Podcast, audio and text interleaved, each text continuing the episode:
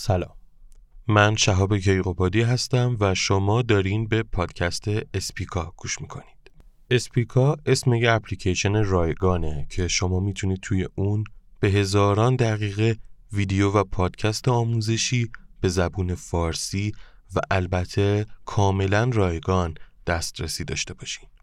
و توی اون هر موضوعی رو که بهش علاقه مندین که اونو یاد بگیرین از آشپزی و نقاشی و طراحی و موسیقی گرفته تا روانشناسی و علم و ورزش پیدا کنید.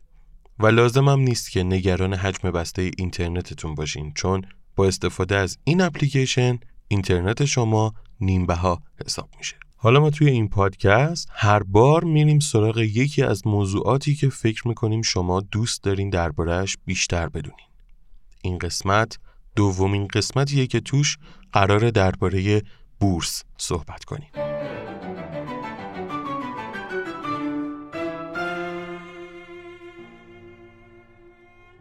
تو قسمت قبل گفتیم که اصلا بازار مالی بورس چی هست و برای چه کسایی مناسبه و گفتیم که چطور میشه بهش ورود پیدا کرد. بایدها و نبایدهایی گفتیم که بدون دونستن اونها نمی‌شد درست درباره ورود یا عدم ورود به بورس تصمیم گرفت و به چندتایی هم پرسش متداول پاسخ دادیم.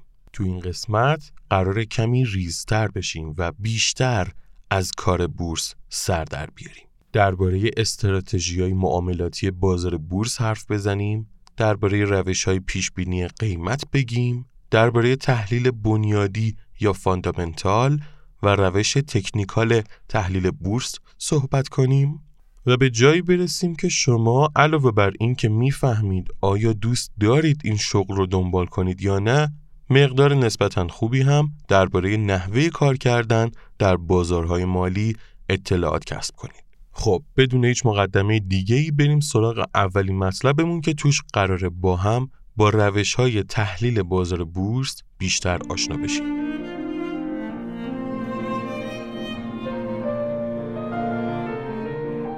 اولین روشی که قرار دربارش حرف بزنیم روش fundamental یا بنیادیه. روش fundamental روشیه که توی اون ارزش یه شرکت حساب میشه. یعنی میشینن با ابزارهای مختلف میسنجن که خود شرکت مورد نظر واقعا چقدر میارزه. بعد میان و این ارزش ریالی رو که در آوردن می‌ذارن کنار قیمت کنونی که شرکت توی بازار بورس داره. بعد اگه ارزشش از قیمت فعلی سهامش بیشتر بود میگن بریم سهمشو بخریم. اگه هم ارزش محاسبه شده کمتر از قیمت فعلیش تو بورس بود میگن آقا نخریم. یا اگه داریم بریم بفروشیم. در کل تحلیل بنیادی یا فاندامنتال بر پایه علم اقتصاده که حرف می‌زنه و سعی می‌کنه از عوامل و بنیادهای اقتصادی به نتایج خودش برسه. تو این نوع تحلیل هر عاملی که باعث تغییر روی قیمت سهم میشه مورد مطالعه قرار می‌گیره. در حقیقت یه تحلیلگر بنیادی با بررسی همه اطلاعات و اخبار الگویی رو طراحی می‌کنه تا با اون ارزش فعلی و آینده یه سهم رو توی بازار تعیین کنه. خب این مدل تکنیکا تکنیکایی هستن که فقط توی بورس به دردمون نمی‌خورن. اینا رو میشه توی سرمایه گذاری و تصمیم های اقتصادی دیگه هم استفاده کرد. اجازه بدین با یه مثال بیان کنم. فرض کنین می‌خواین یه ماشین بخرین. خب اون ماشین یه قیمتی داره. شما اول میان می‌بینین که اون ماشین مد نظرتون چه ها و چه معایبی داره. مثلا مدل چه سالیه؟ چقدر کار کرده؟ وضعیت موتور و بدنش چطوره؟ بیمه داره؟ خلافیش چقدره؟ استهلاک قطعاتش توی چه وضعیه؟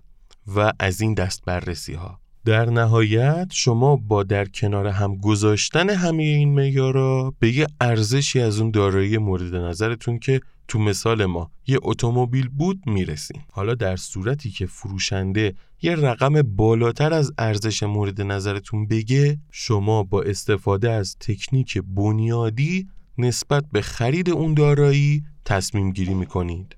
در نهایت شما با در کنار هم گذاشتن همه این معیارا به یه ارزشی از اون دارایی مورد نظرتون که تو مثال ما یه اتومبیل بود می‌رسیم حالا در صورتی که فروشنده یه رقم بالاتر از ارزش مورد نظرتون بگه شما با استفاده از تکنیک بنیادی نسبت به خرید اون دارایی تصمیم گیری می‌کنید و مثلا میگید نه این ماشین انقدر نمیارزه. این خونه انقدر نمیارزه. یا تو مورد بحث ما این سهام با این قیمت مفتش گرونه.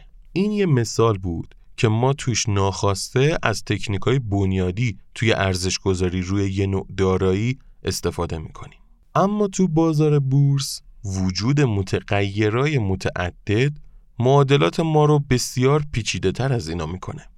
به خاطر همین موضوع تحلیلگرای بنیادی با بررسی وضعیت اقتصادی و صنعت، ساختار مالی، موقعیت شرکت و وضعیت سوداوری گذشته و آتی اونا شرکت های شاخص رو شخم می‌زنن تا بتونن رفتار بازار و صنایع و شرکت ها رو در آینده پیش بینی کنن. تحلیل فاندامنتال یا بنیادی به این صورته که اول میشینن داده های مربوط به بنیادهای اقتصادی و عوامل مؤثر بر چشمانداز صنعت و شرکت رو جمع می‌کنن بعد میشینن هرچی اطلاعات در آوردن و بررسی می‌کنن. از توی اون اطلاعات یه الگو در میارن و ساختار اون الگو رو می‌سازن. بعد از اون رابطه متغیرایی که توی اون الگو هست رو با همدیگه در میارن و بعد تازه میان اهمیت متغیرهای الگوه رو با هم تعیین می‌کنن. بعد از اون که ارزش آینده شرکت هم تعیین کردن تازه میان می‌رسن به اینکه ارزش ذاتی شرکت رو با قیمت فعلیش مقایسه کنن که بعد بفهمن این سهام رو بخرن یا نخرن. حتما الان با خودتون میگین این همه آدم ما دیدیم که توی بورسن ولی ندیدیم تا حالا این کارا رو بکنن. بله دقیقا.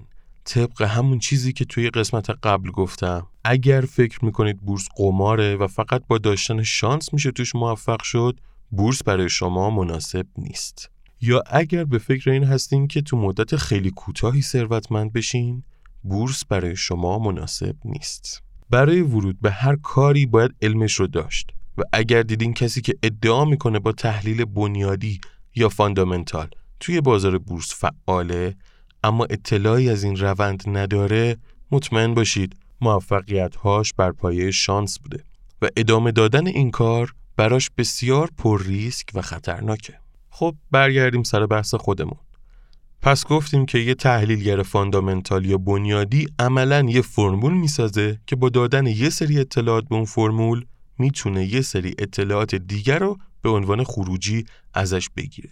بیاین با هم یه مثال دیگه ببینیم تا موضوع قشنگ برامون جا بیفته. مثلا یه معاملگر بازار جهانی ارز بعد از بررسی اقتصاد ایالات متحده آمریکا می‌بینه سه ماهه که دلار روندش کاهشی بوده. بر همین اساس سعی می‌کنه بره یه ارزی رو که قرار سه ماه آینده تقویت بشه رو بخره و به جاش دلار رو خرج کنه. پس این تحلیلگر بنیادی ما الگویی رو طراحی می‌کنه تا باهاش بتونه تغییرات عرضه و تقاضا رو تعیین کنه و بتونه ارزشای آینده رو پیش بینی کنه. برای آخرین بار یک بار دیگه خلاصه مرور می‌کنم. از اون بالای بالا اول میایم وضع اقتصادی و سیاسی کشور یا جهان رو می‌بینیم. نگاه می‌کنیم ببینیم رشد اقتصادی چقدر بوده.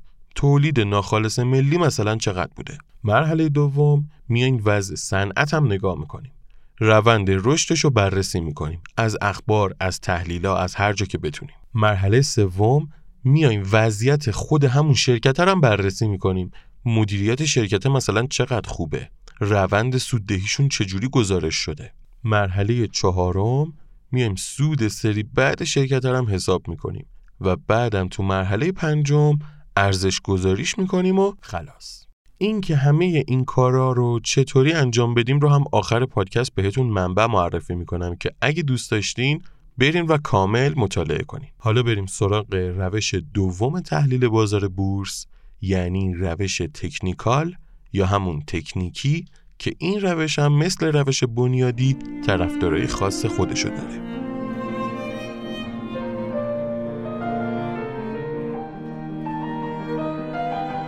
تحلیل تکنیکال یعنی بررسی نوسانات قیمت سهام در گذشته که به کمک نمودار انجام میشه و برای پیش بینی حرکت بعدی بازار انجام میشه. ساده تر بگم. تو این نوع تحلیل سعی میشه از روند قیمت یه سهم در گذشته آیندهش رو پیش بینی کرد. می‌خوام بازم ساده تر بگم. تحلیل تکنیکی میگه که قیمت بعدی یه چیز نه به اخبار و وضع اقتصاد و سیاست ربط داره نه صنعت و مدیریت و هر چیز دیگه.